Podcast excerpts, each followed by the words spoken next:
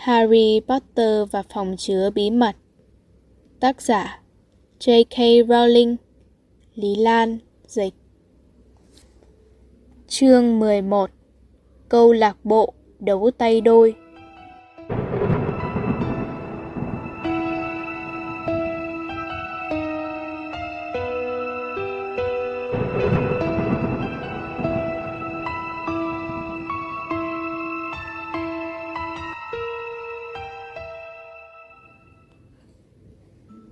Sáng chủ nhật, Harry thức dậy, nhận thấy ký túc xá tràn ngập tia nắng rạng rỡ của một ngày đông và tay nó thì đã mọc đủ xương nhưng vẫn cứng đờ.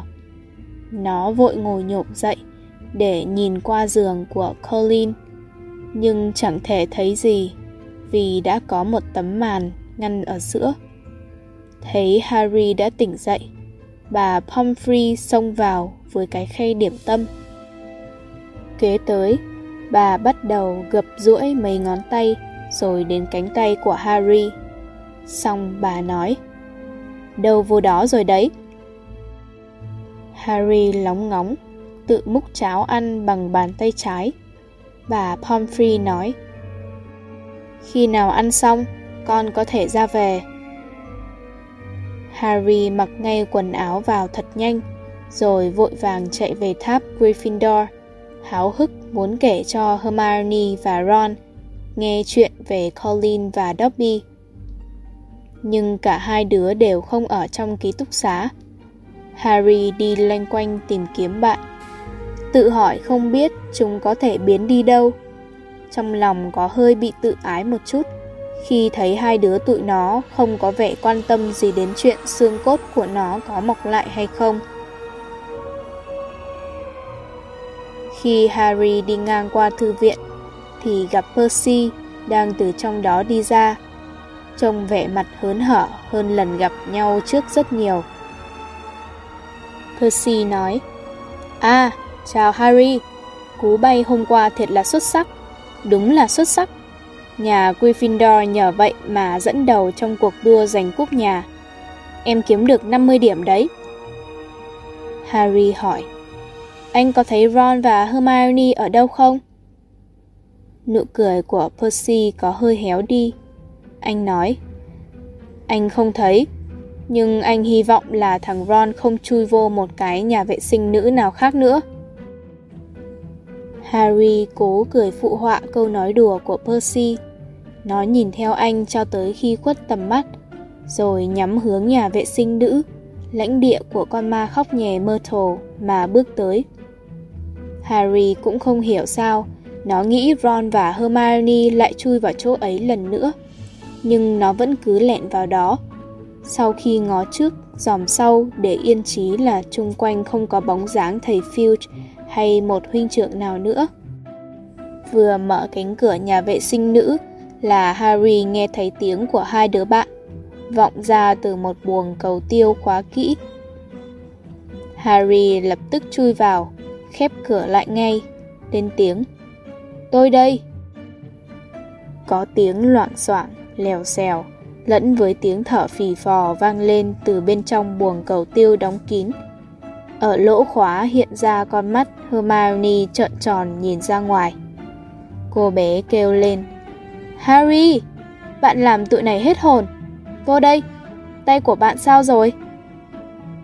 Khỏe, Harry ép mình lách qua cánh cửa hé mở. Nó thấy trên cái bồn cầu là một cái vạc cũ kỹ. Phía dưới đáy vạc vang lên tiếng lách tách, chứng tỏ hai đứa kia đã nhóm một ngọn lửa nhỏ. Ấy là một trong những ngón nghề đặc biệt của Hermione, hóa phép ra được những ngọn lửa sách tay không thấm nước. Ron giải thích cho Harry đang khóa cánh cửa một cách khó khăn. Tụi này tính đi thăm bồ, nhưng rồi quyết định để thì giờ bắt tay vào bào chế thuốc đa dịch. Tụi này nghĩ giấu thuốc chỗ này là thích hợp nhất. Harry vừa bắt đầu kể chuyện Colin thì Hermione cắt ngang. Tụi này biết hết rồi. Tụi này nghe giáo sư McGonagall nói với giáo sư Flitwick hồi sáng này. Chính vì vậy mà tụi này quyết định là tụi mình nên... Ron hầm hè tiếp lời. Moi lời thú tội từ thằng Malfoy càng sớm càng tốt. Mấy bồ biết mình nghĩ gì không? Chính nó, vì tức điên lên sau khi thua trận Quidditch, nó giận cá chém thớt. Chúng nhằm thằng nhóc Colin. Harry vừa nhìn Hermione bứt mớ lá chút chít, bỏ vô vạc nấu thuốc, vừa nói. Còn một chuyện nữa, Dobby lại đến tìm tôi vào nửa đêm hôm qua. Ron và Hermione cùng ngẩng đầu lên nhìn, sửng sốt. Harry kể cho hai đứa nghe tất cả những gì mà Dobby đã nói, hoặc không dám nói với nó.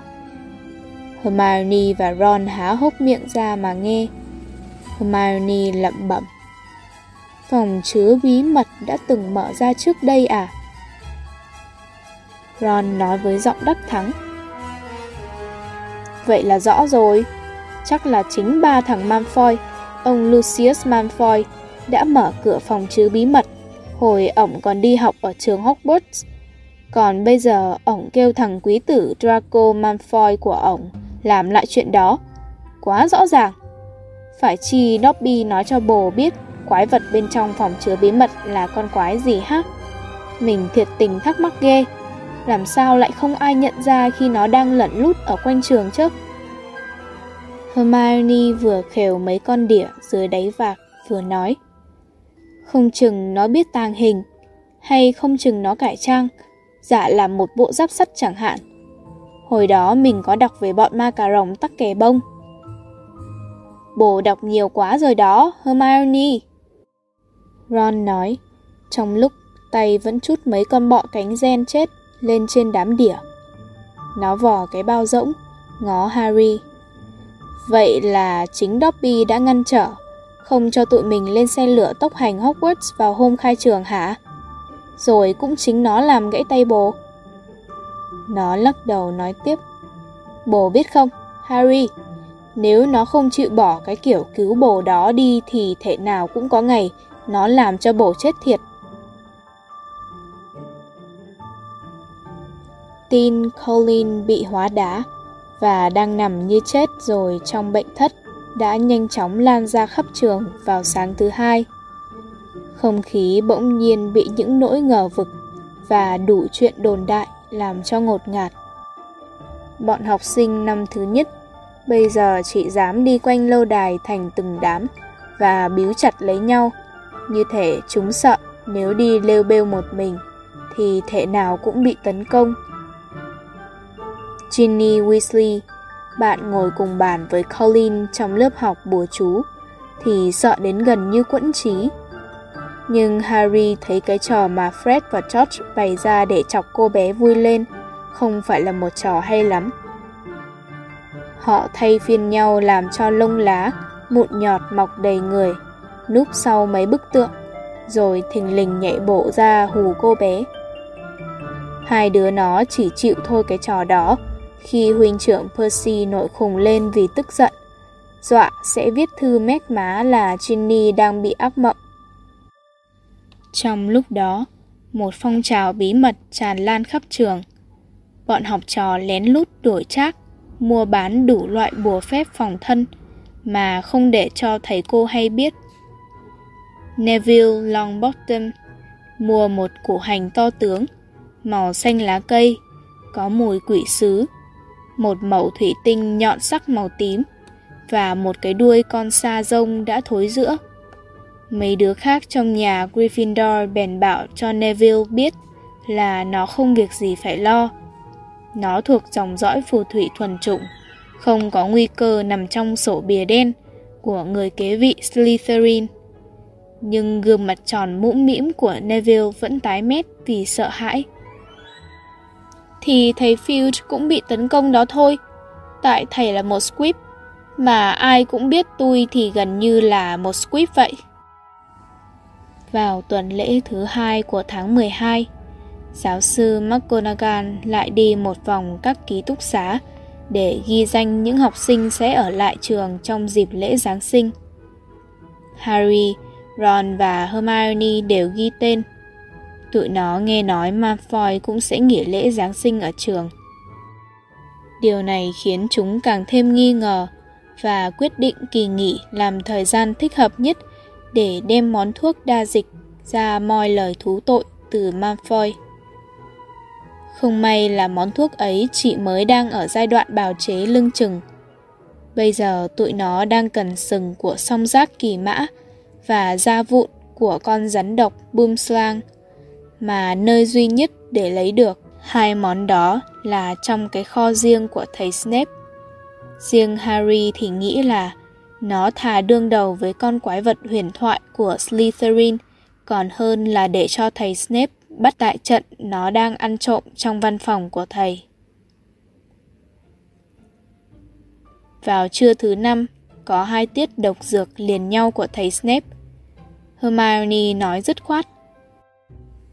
Tụi mình phải bày ra một trận nghi binh, đánh lạc hướng chú ý của thầy, để cho một trong đám thừa cơ lẻn vào trong văn phòng của thầy, trôm mấy thứ tụi mình cần. Harry và Ron cùng nhìn cô bé lo lắng. Hermione tiếp tục bằng giọng nói huỵch tuẹt ra cho rồi. Mình tính là mình sẽ là người đi trôm đồ.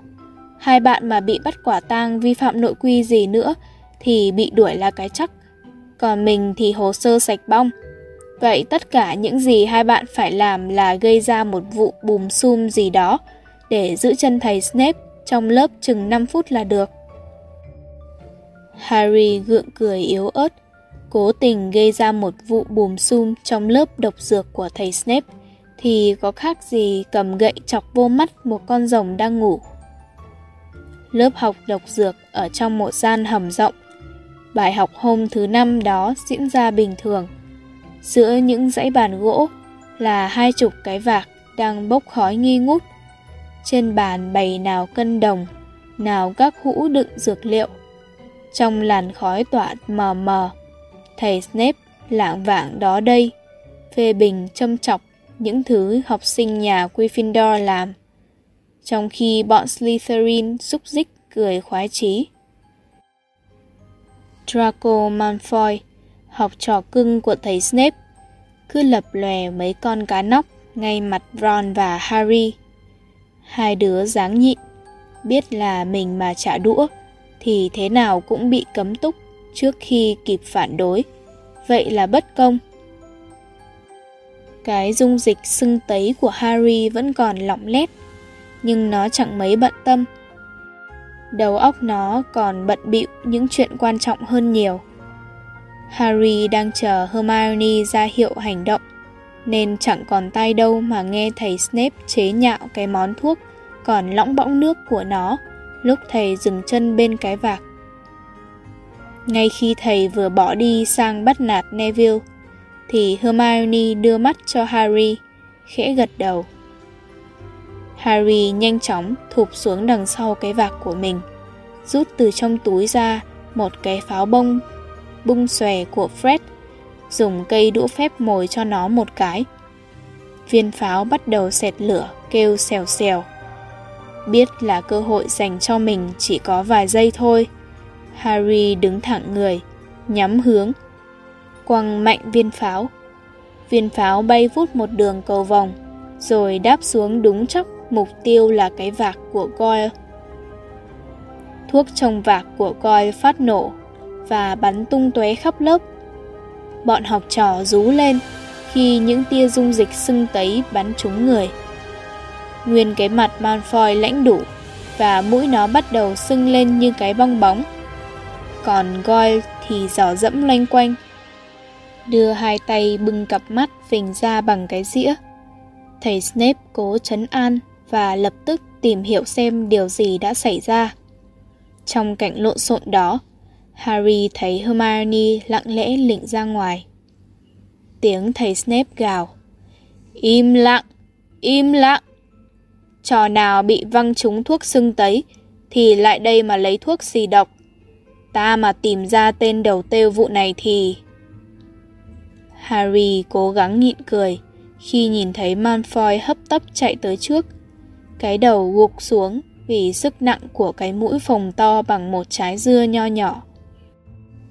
Cả đến nửa lớp, xúm xít quanh bàn thầy Snape. Đứa thì vẹo qua một bên, vì sức nặng của cánh tay sưng bự như cái chày. Đứa thì không thể nói nên lời, vì đôi môi vèo lên, choán gần hết cái mặt. Và một lát sau, Harry đã thấy Hermione nhẹ nhàng trở vô lớp, mặt trước áo choàng phồng lên. Khi mỗi học sinh bị sưng tấy đã làm xong một ngụm thuốc giải độc và những nốt phồng to nhỏ các cỡ đã xẹp xuống, thầy Snape vét cái vạc của Goyle, hớt ra một chút tàn dư đen xì của cái pháo bông. Cả lớp bỗng nhiên lặng như tờ. Thầy Snape nói rít qua kẽ răng.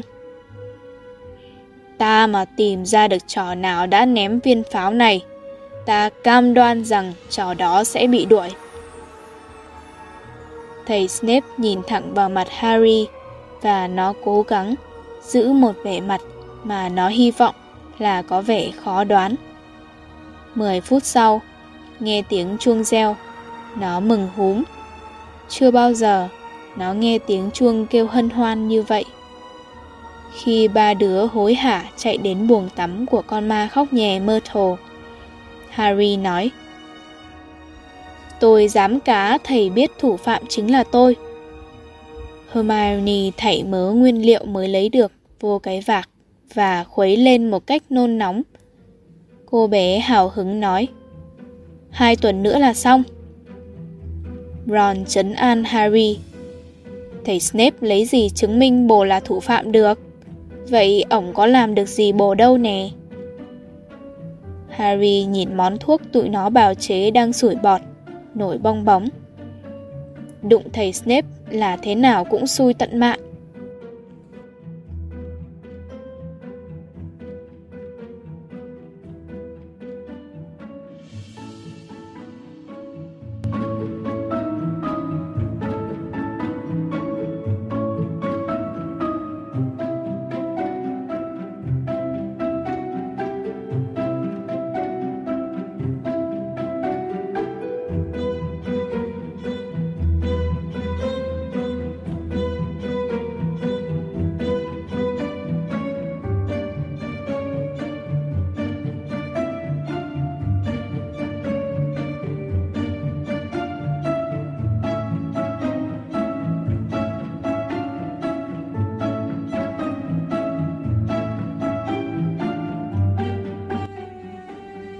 Tuần sau, khi Harry, Ron và Hermione đang băng qua tiền sảnh, thì thấy một đám đông đang bu lại, đọc một mẫu giấy da đính trên bảng thông báo. Dean Thomas và Seamus Finnegan vẫy tụi nó lại, tỏ vẻ hào hứng lắm. Seamus nói, Người ta đang thành lập câu lạc bộ đấu tay đôi. Tối nay có buổi họp mặt đầu tiên. Mình không ngại mấy bài học đấu tay đôi đâu, nhất là vào những ngày này. Biết đâu mình sẽ phải cần đến. Ron nói, Cái gì? Bộ mấy bồ tưởng con quái vật của Slytherin biết đấu tay đôi à? Dù vậy, Ron cũng chăm chú đọc thông báo, rồi nói với Harry và Hermione. Coi bộ cũng hữu ích lắm. Tụi mình tham gia không? Harry và Hermione đều ủng hộ. Thế là lúc 8 giờ tối hôm đó, tụi nó vội vã trở lại đại sảnh đường. Mấy dãy bàn dài đã được dọn đi chỗ khác, nhường chỗ cho một cái võ đài vàng đặt dọc một bức tường. Hàng ngàn ngọn nến được thắp sáng lơ lửng bên trên. Trần nhà lại một lần nữa đen như nhung và gần như toàn bộ học sinh trong trường đều có mặt người nào cũng cầm theo cây đũa phép của mình và lộ vẻ hồi hộp. Hermione nói khi cùng hai người bạn chen lấn trong đám đông. Không biết ai sẽ dạy tụi mình đây.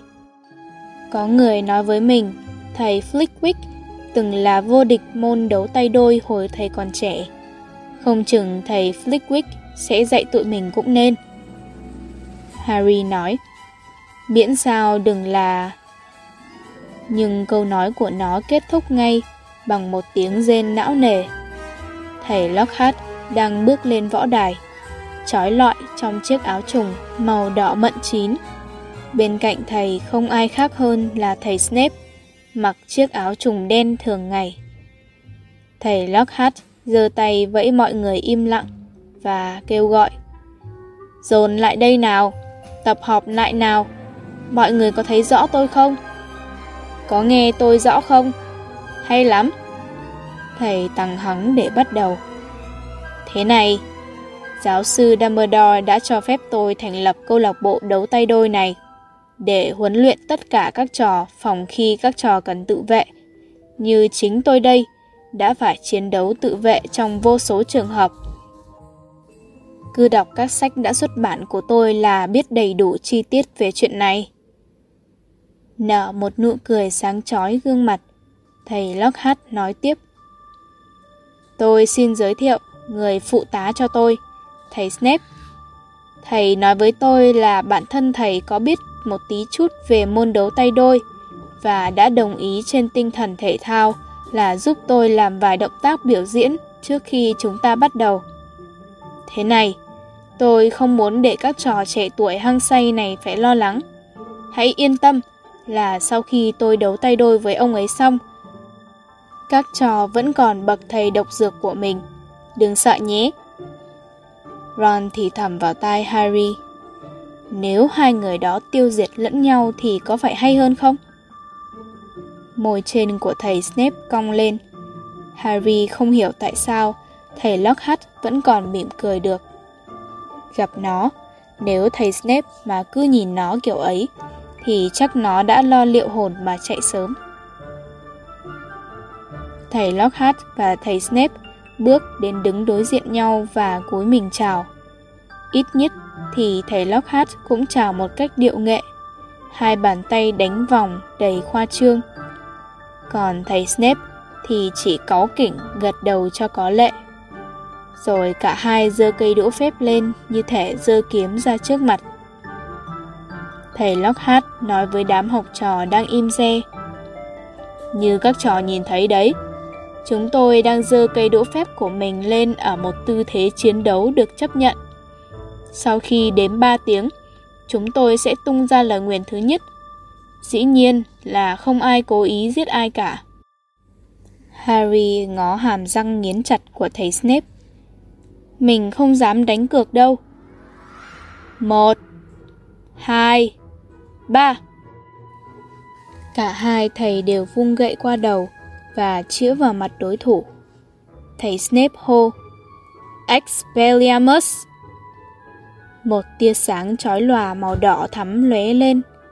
Một tiếng nổ vang lên ngay dưới chân thầy Lockhart, khiến thầy văng bật ra sau, rớt khỏi võ đài, đụng vào bức tường, té ạch xuống và nằm lăn quay trên sàn.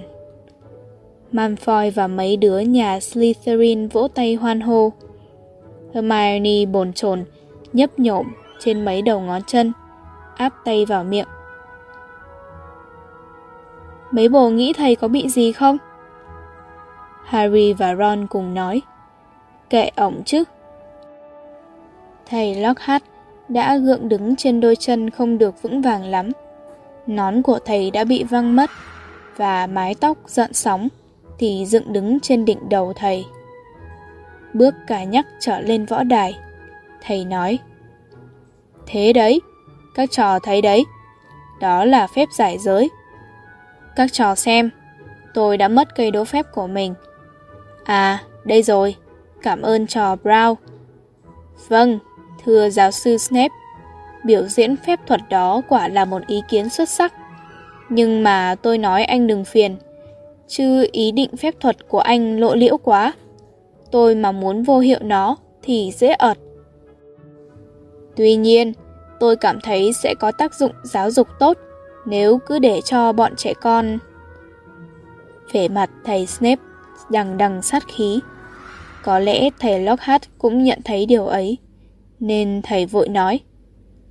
Biểu diễn nhiều đây là đủ rồi, tôi sẽ xuống với các trò, chia các trò thành từng đôi mà luyện tập. Giáo sư Snape, anh có vui lòng giúp tôi? Cả hai thầy cùng bước xuống võ đài, đi vào đám đông chia chúng thành từng đôi. Thầy Lockhart, Rap, Neville và Justin, còn thầy Snape thì đi thẳng đến chỗ Harry và Ron. Thầy cười nhếch mép. Ta nghĩ đã đến lúc tách nhóm thôi. Weasley, trò bắt cặp với Finnegan, còn trò Potter. Harry tự động quay sang Hermione, nhưng thầy Snape vẫn mỉm cười lạnh lùng. Ta e không được đâu. Malfoy, lại đây. Để thử xem trò làm được gì với Potter lừng danh. Còn trò Granger, trò đấu tay đôi với Bulstrode. Malfoy khệnh khạng bước tới, miệng cười khinh khỉnh. Bước đằng sau nó là một cô bé bên nhà Slytherin. Cô bé này khiến Harry nhớ đến một bức tranh mà nó đã xem trong cuốn kỳ nghị với mụ phù thủy già. Bởi vì cô bé bự chàm vàm, cầm bệnh nặng nề đầy vẻ hung hăng. Hermione nở một nụ cười yếu ớt để chào, nhưng cô bé kia không đáp lại. Thầy Lockhart đã lại bước lên võ đài kêu gọi. Hãy đối diện với đấu thủ của mình. Và cúi chào. Harry và Malfoy chỉ hơi cúi đầu, mắt không hề rời khỏi đối thủ. Thầy Lockhart lại hô. Đũa phép sẵn sàng. Khi tôi đếm đến ba, các trò hãy tung bùa phép của mình ra mà giải giới đối thủ. Chỉ tước vũ khí của đối thủ mà thôi. Chúng ta không muốn có bất kỳ tai nạn nào hết. Một, hai, ba. Harry cua cây đũa của nó lên, nhưng Malfoy đã ra tay trước, ngay từ tiếng đếm thứ hai. Đòn phép của Malfoy quật Harry mạnh đến nỗi nó có cảm giác bị cả một cái chảo nện mạnh trên đầu. Harry loạn choạng suýt ngã, nhưng gượng được và không để mất thêm một giây nào. Nó chĩa thẳng cây đũa phép vào mặt Malfoy mà hét. Richard Sembra! Một tia sáng bạc phóng ra trúng ngay bụng Malfoy, khiến nó gập đôi người lại, thở khò khè. Giọng thầy Lockhart la to, cảnh cáo, trên đầu đám học sinh đang đánh nhau xà quần. Tôi đã bảo chị giải giới thôi mà. Malfoy khuỵu xuống, ôm bụng cười ngặt nghẽo. Harry đã tấn công Malfoy bằng bùa cù lét, khiến cho Malfoy không cách nào ngừng cười được. Harry hơi lưỡng lự, cảm thấy là đánh tiếp Malfoy đang bỏ lăn trên sàn thì không có tinh thần thể thao lắm. Nhưng đó là cả một sai lầm. Vừa há miệng hớp hơi để thở, Malfoy vừa chĩa cây đũa phép vào đầu gối Harry và đọc Tarantaligra. Ngay lập tức, hai chân của Harry bắt đầu nhảy cả giật cả tưng như điên, không cách nào điều khiển được. Thầy Lockhart quát inh ỏi. Dừng lại! Thôi! Chẳng sơ múi gì, thầy Snape đành can thiệp. Finite incantatum! Sau tiếng hô của thầy Snape, chân Harry thôi nhẹ nhót, Malfoy thôi cười, và cả hai đều có thể ngẩng nhìn lên. Một làn khói xanh mờ đang bao phủ toàn cảnh. Cả Neville và Justin đều nằm lăn quay trên sàn, thở hổn hển. Ron thì đang đỡ dậy một thằng Seamus, mặt mày xám ngoét như cho. Xin lỗi dối rít về cái tai họa mà cây đũa phép te tua của nó gây ra. Nhưng Hermione và Bulstrode vẫn còn múa may. Hermione bị Millicent dùng miếng đòn hiểm khóa đầu, đang thút thít khóc vì đau đớn. Đũa phép của hai cô bé đều bị bỏ mặc, nằm lăn lóc trên sàn. Harry nhảy tới, lôi Millicent ra khỏi Hermione. Kể cũng khó, con bé to cổ hơn cả Harry. Thầy Lockhart lượn quanh nhìn hậu quả của những trận đấu tay đôi. Nào, nào! Macmillan, buông ra đi! Coi chừng, cho Possit. Cho bút, kẹp chặt lại, chút xíu nữa là nó ngừng chảy máu thôi.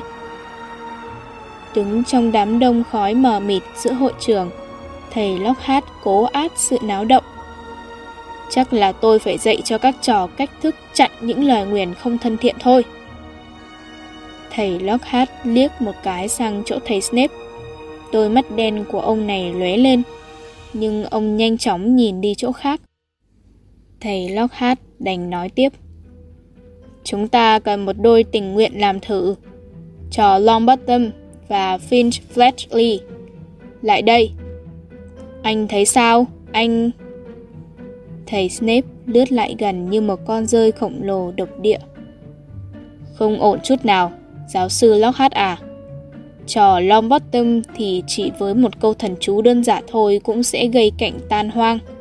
Còn Finch Fletchley thì có thể sẽ chỉ còn di thể đủ đựng trong hộp diêm để đưa đến bệnh thất. Gương mặt tròn trịa, hồng hào của Neville ửng đỏ lên. Thầy Snape nói tiếp với một nụ cười nhăn nhó. Hay là cặp Harry và Malfoy, anh thấy sao? Thầy Lockhart tán thành. Ý kiến xuất sắc. Thầy ra hiệu gọi Harry và Malfoy đi tới giữa hội trường. Đám đông lùi lại để chừa một chỗ trống cho chúng thi thố tài năng. Thầy Lockhart bảo Nghe đây, Harry. Khi Malfoy chĩa cây đỗ phép vào trò, thì trò làm như vậy.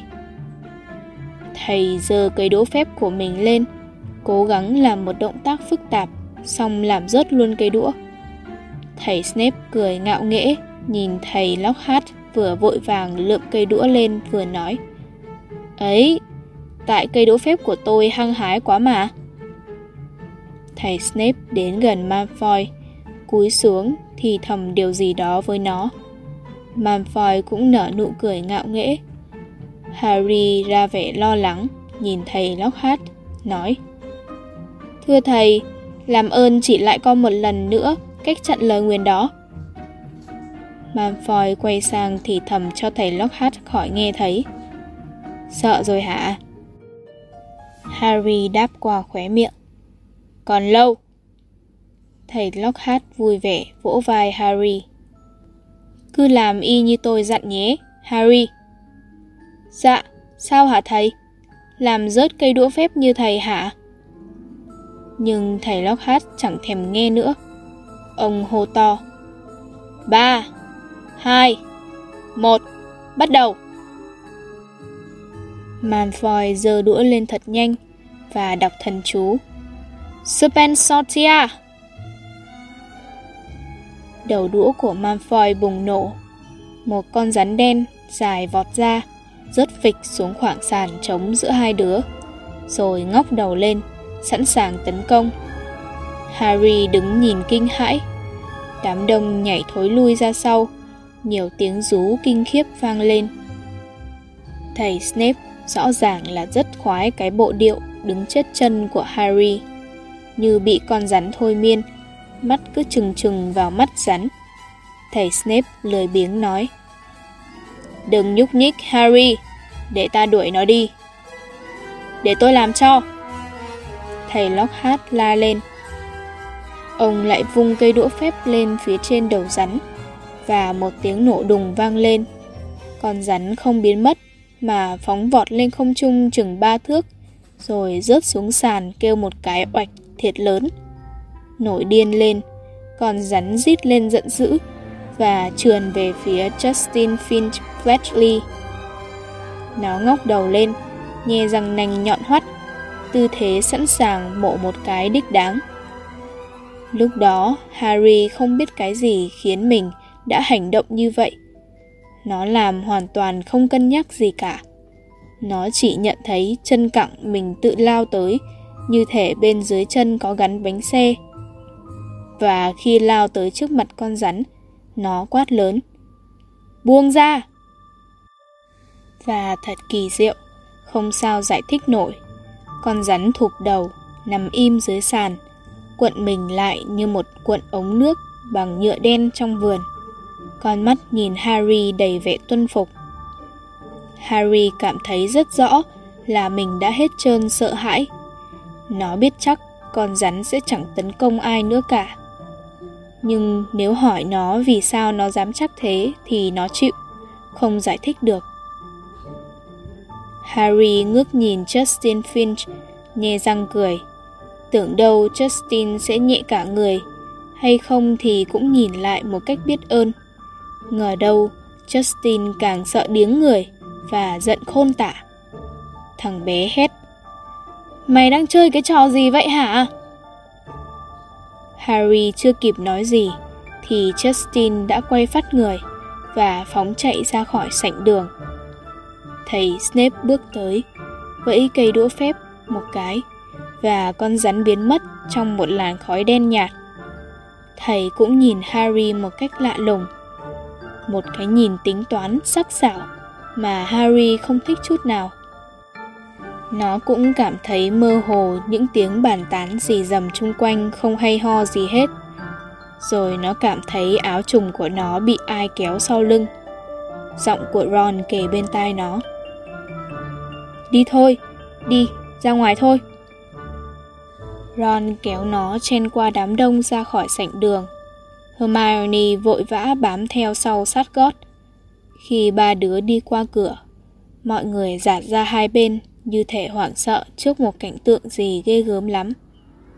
Harry hoàn toàn không hiểu chút xíu gì về những chuyện đang xảy ra đó, mà Ron và Hermione thì không giải thích gì cho đến khi hai đứa kéo nó lên tới phòng sinh hoạt chung trong tháp Gryffindor. Bấy giờ, Ron mới đẩy Harry ngồi xuống chiếc ghế bành mà hỏi. Tại sao bố không nói cho tụi này biết bố là một xà khẩu? Harry ngơ ngác. Một cái gì? Một xà khẩu. Bồ có thể nói chuyện với rắn. Harry vẫn bình thản. Tôi biết. Ờ, thì đây mới là lần thứ hai tôi làm chuyện đó. Lần trước là lúc tôi ngẫu nhiên thả một con chăn ra hù thằng anh họ Dudley ở sở thú. Lâu rồi, chuyện dài lắm. Con chăn nói với tôi là nó chưa từng nhìn thấy Brazil và tôi thả nó ra mà thực tình không có chủ tâm. Hồi đó tôi chưa biết mình là phù thủy. Ron bần thần lặp lại. Con chăn nói với bổ là nó chưa từng nhìn thấy Brazil. Thì có sao đâu. Harry chẳng hiểu sao Ron lại xúc động đến nhợt nhạt như vậy. Nó nói, tôi chắc là có cả đống người ở đây có thể làm như vậy. Nhưng Ron bảo, không, không ai làm được cả. Đó là một năng khiếu hiếm hoi. Harry, chuyện này tệ lắm đó. Cái gì tệ? Harry bắt đầu cảm thấy tức giận. Thiên hạ mắc cái trứng gì vậy? Mấy bồ nghe nè, nếu mà mình không bảo con rắn đó đừng tấn công Justin thì... Ủa? Bồ nói với con rắn như vậy hả? Nghĩa là sao? Lúc đó mấy bồ đều ở đó, mấy bồ có nghe tôi nói mà. Ron nói, tụi này chỉ nghe bồ nói xả ngữ, tiếng của rắn. Đâu ai hiểu lúc đó bồ nói cái gì đâu.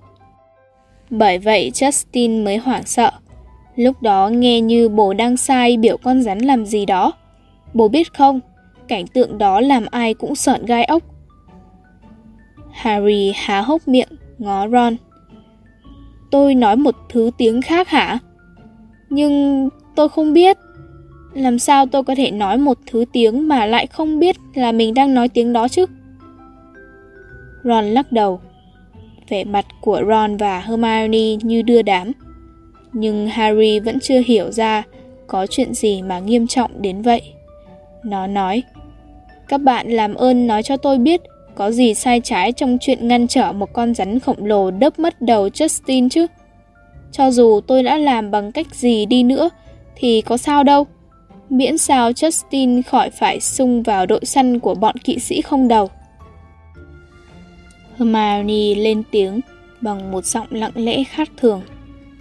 Có sao chứ? Bởi vì nói chuyện với rắn là khả năng đã làm cho Salazar Slytherin nổi tiếng. Chính vì vậy mà biểu tượng của nhà Slytherin là một con mãng xà. Harry há hốc miệng ra không khép lại được.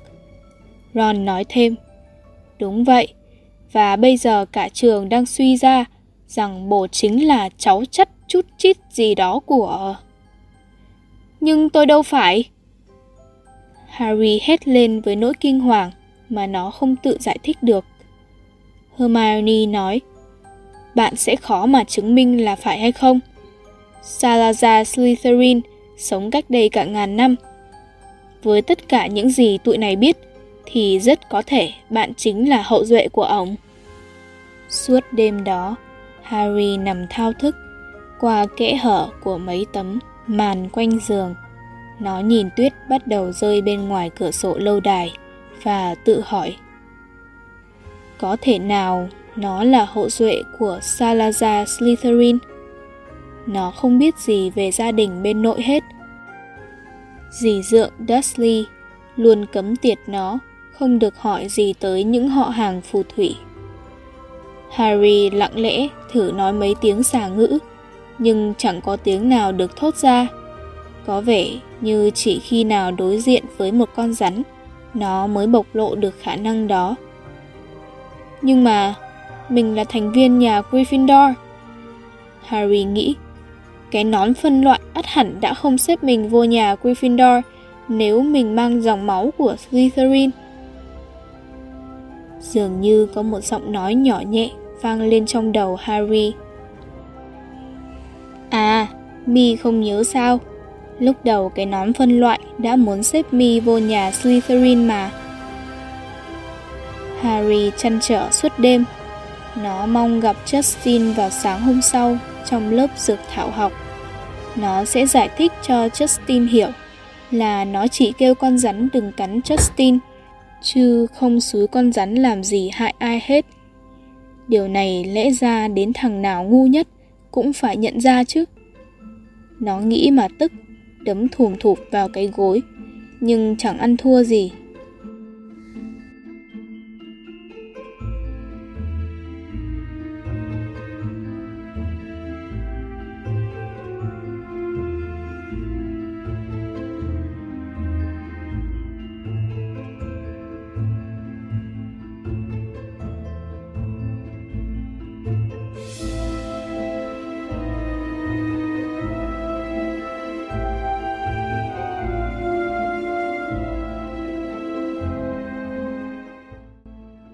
Tuy nhiên, sáng hôm sau, cơn mưa tuyết hồi hôm đã chuyển thành bão tuyết. Tuyết rơi dày nghịt đến nỗi buổi học dược thảo cuối cùng của học kỳ bị hoãn lại.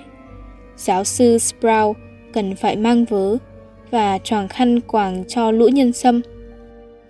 Một công việc đòi hỏi sự khéo léo cực kỳ, mà bà thì lại không tin cậy ai đủ để mà giao phó.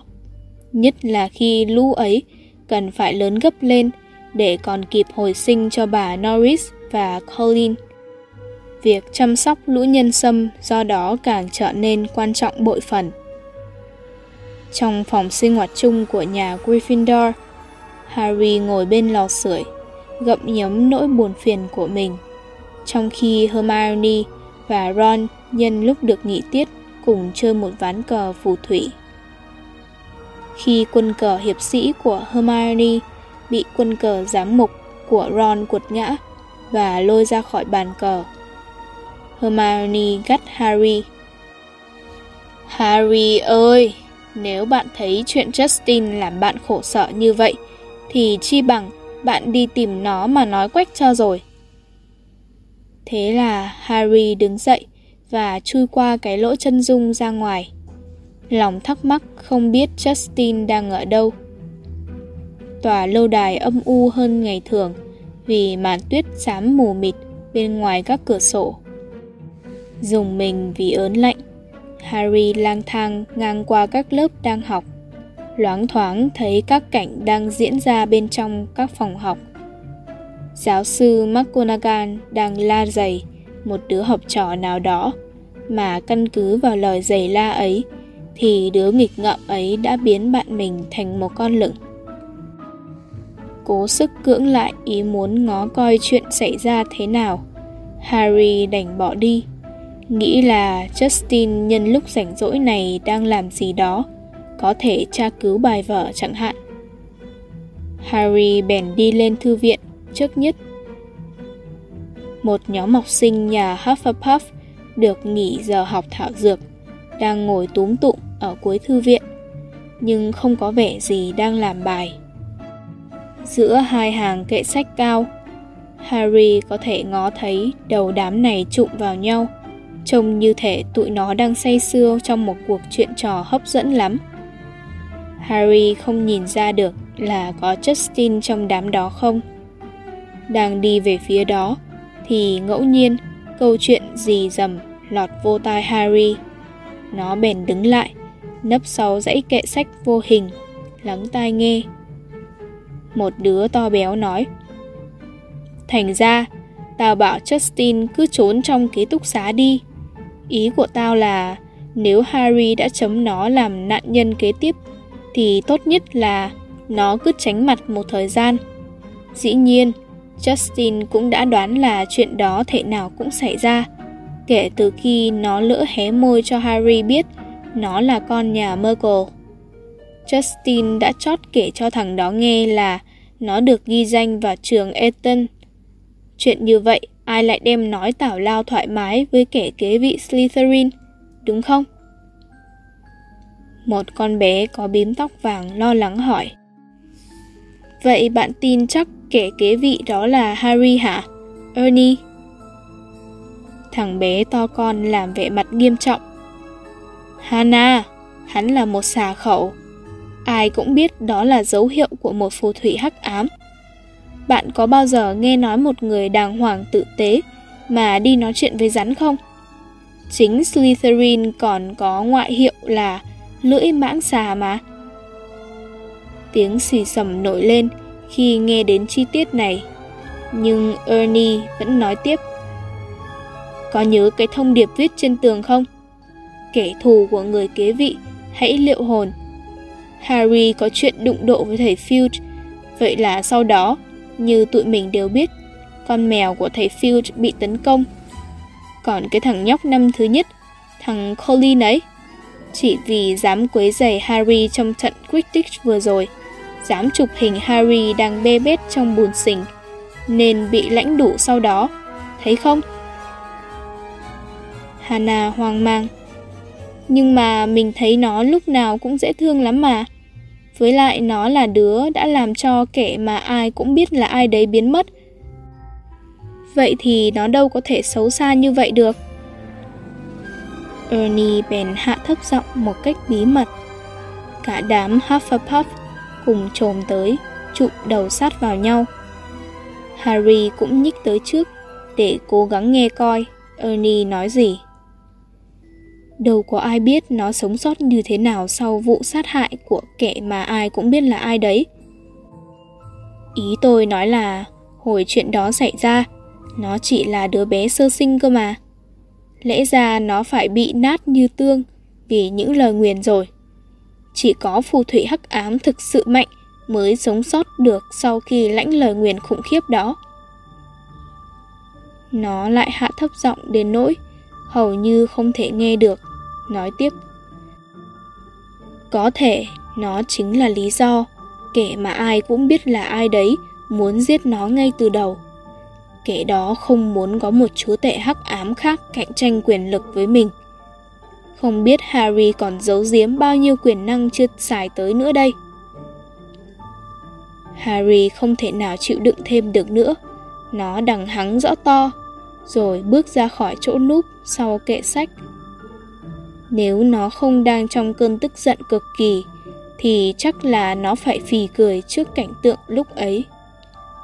Mấy đứa nhà Hufflepuff dường như hóa đá khi nhìn thấy Harry xuất hiện. Và cái mặt Ernie thì cắt không còn hột máu. Harry nói Chào các bạn, tôi đang tìm Justin Finch Fletchley. Nỗi sợ hãi tệ nhất của đám Hufflepuff hiển nhiên như vậy càng được khẳng định. Tất cả đều sợ sệt nhìn Ernie Mày kiếm nó làm gì? Ernie hỏi lại bằng giọng run run.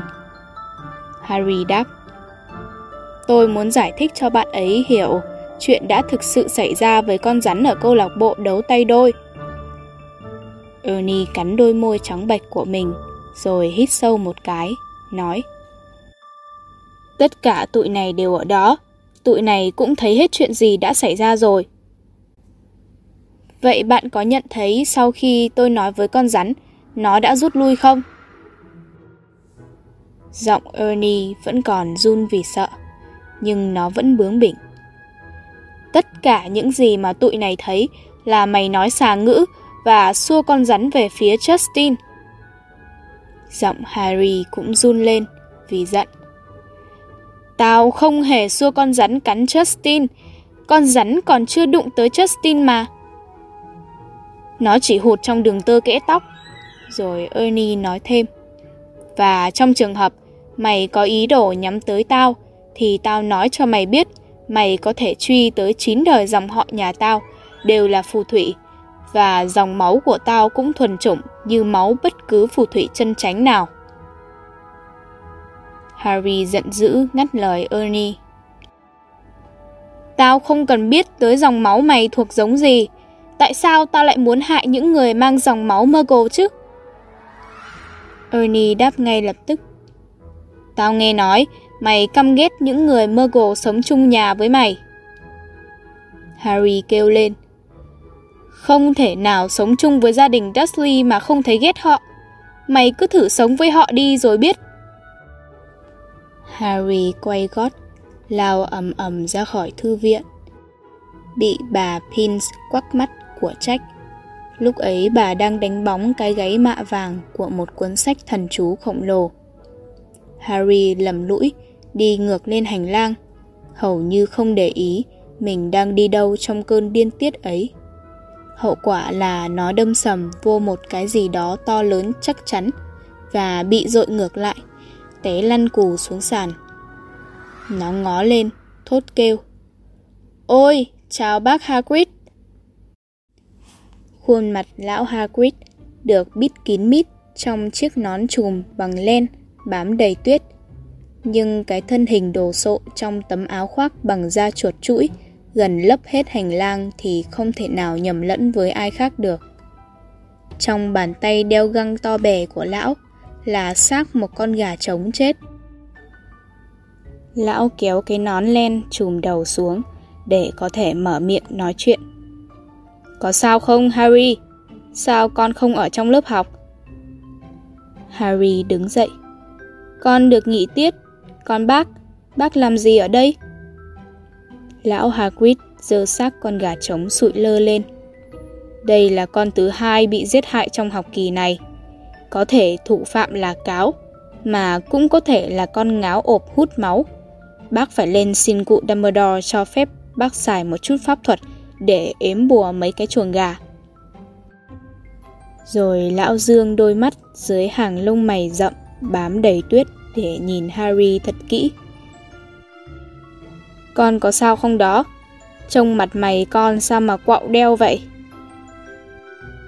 Harry không thể nhịn được xì ra hết cho lão Hagrid nghe câu chuyện mà Ernie và mấy đứa khác của nhà Hufflepuff nói về nó. Nó nói, nhảm nhí hết sức. Nhưng mà, con phải đi đây, bác Hagrid à.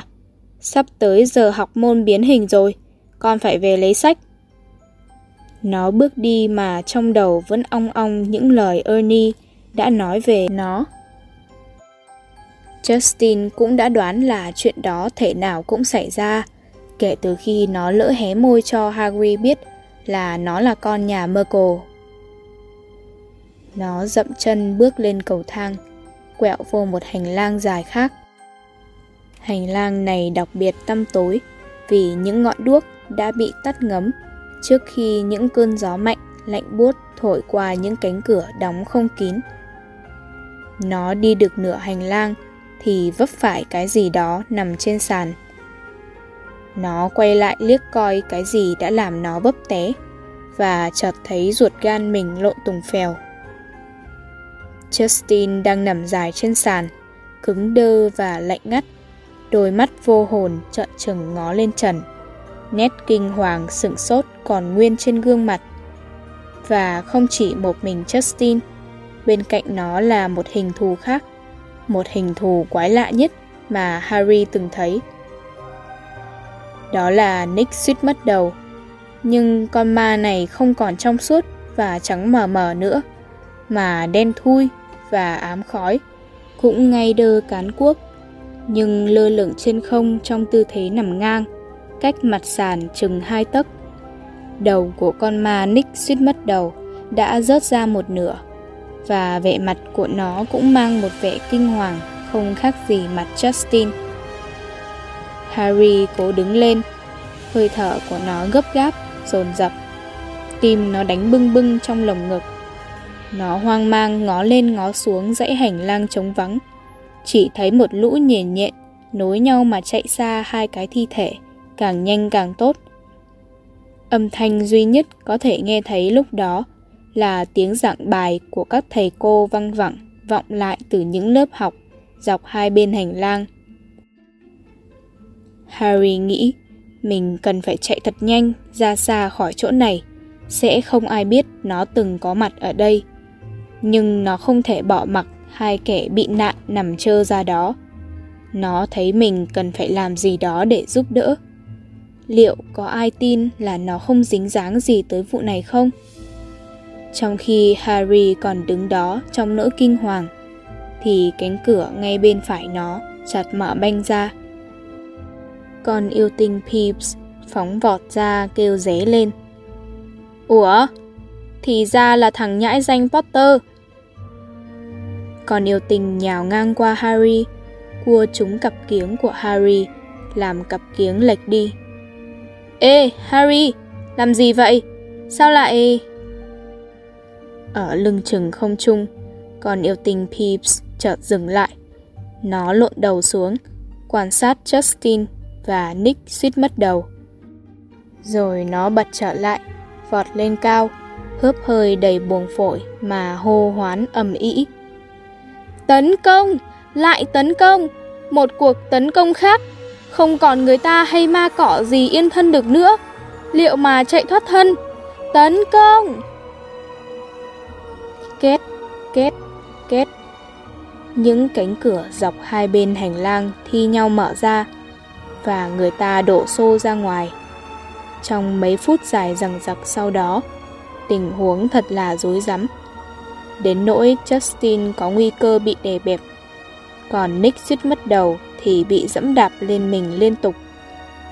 Harry thì đứng tựa sát tường như bị ghim vô đó, trong khi các thầy cô giáo ra sức quát học trò để giữ trật tự. Giáo sư McGonagall chạy tới, đằng sau cô là cả một lớp chạy theo. Có đứa còn mang nguyên bộ lông vằn vẹn, sọc đen sọc trắng. Giáo sư dùng cây đũa phép gõ nên một tiếng nổ lớn khiến mọi người nín khe. Bấy giờ, giáo sư ra lệnh cho mọi người trở về lớp học. Chẳng mấy chốc, mọi người giãn ra. Vừa lúc, Ernie của nhà Hufflepuff chạy đến hiện trường, thở hổn hà hổn hển. Gương mặt nó trắng bệch, ngón tay nó chỉ thẳng vào Harry và nó gào lên đầy kịch tính. Bắt quả tang tại trận! Giáo sư McGonagall đanh giọng. Đủ rồi, cho Macmillan. Peeves vẫn còn đung đưa phía trên đầu mọi người. Nó thăm dò tình huống, nhe răng cười một cách xảo trá. Peeves luôn luôn khoái những cảnh náo động, hỗn loạn. Khi các giáo viên cúi xuống xem xét Justin và Nick suýt mất đầu, Peeves hát giống lên. Ôi Potter, đồ thối tha, mày đã làm gì hả? Giết lần học trò đi, chắc là mày khoái tỉ tì ti. Giáo sư McGonagall quát. Đủ rồi, Peeps! Còn yêu tình bèn co mình lùi ra sau, nhưng vẫn cố thể lưỡi chế nhạo Harry. Giáo sư Flickwick và giáo sư Sinistra của khoa thiên văn học khiêng Justin đến bệnh thất. Nhưng không ai biết phải làm sao với Nick suýt mất đầu. Cuối cùng, giáo sư McGonagall búng ngón tay một cái, lấy ra từ không trung một cái quạt bự trạng. Giáo sư đưa quạt cho Ernie, hướng dẫn nó cách quạt nhẹ nhẹ để đưa Nick suýt mất đầu lên cầu thang. Ernie làm theo lời hướng dẫn. Quạt Nick suýt mất đầu bay từ từ về phía trước như một con tàu chạy điện khí, đen đủi và thầm lặng. Như thế, chỉ còn lại Harry và giáo sư McGonagall với nhau. Giáo sư bảo, đi theo ta, Harry. Harry nói ngay, thưa cô, con thề là con không hề. Giáo sư McGonagall sẵn giọng, chuyện này vượt qua ngoài phạm vi xử lý của ta, Harry à. Cả hai lặng lẽ bước vòng qua một góc hành lang, đến trước một miệng máng xối khổng lồ bằng đá, hình đầu con thú cực kỳ xấu xí. Giáo sư McGonagall nói, giọt chanh. Hiển nhiên, đây là một mật khẩu, bởi vì con thú bằng đá bỗng nhiên sống động, nhảy phóc qua một bên, và bức tường đằng sau nó tách ra làm đôi. Mặc dù đang hoảng sợ, lo lắng về những gì vừa xảy ra, Harry vẫn cảm thấy vô cùng ngạc nhiên.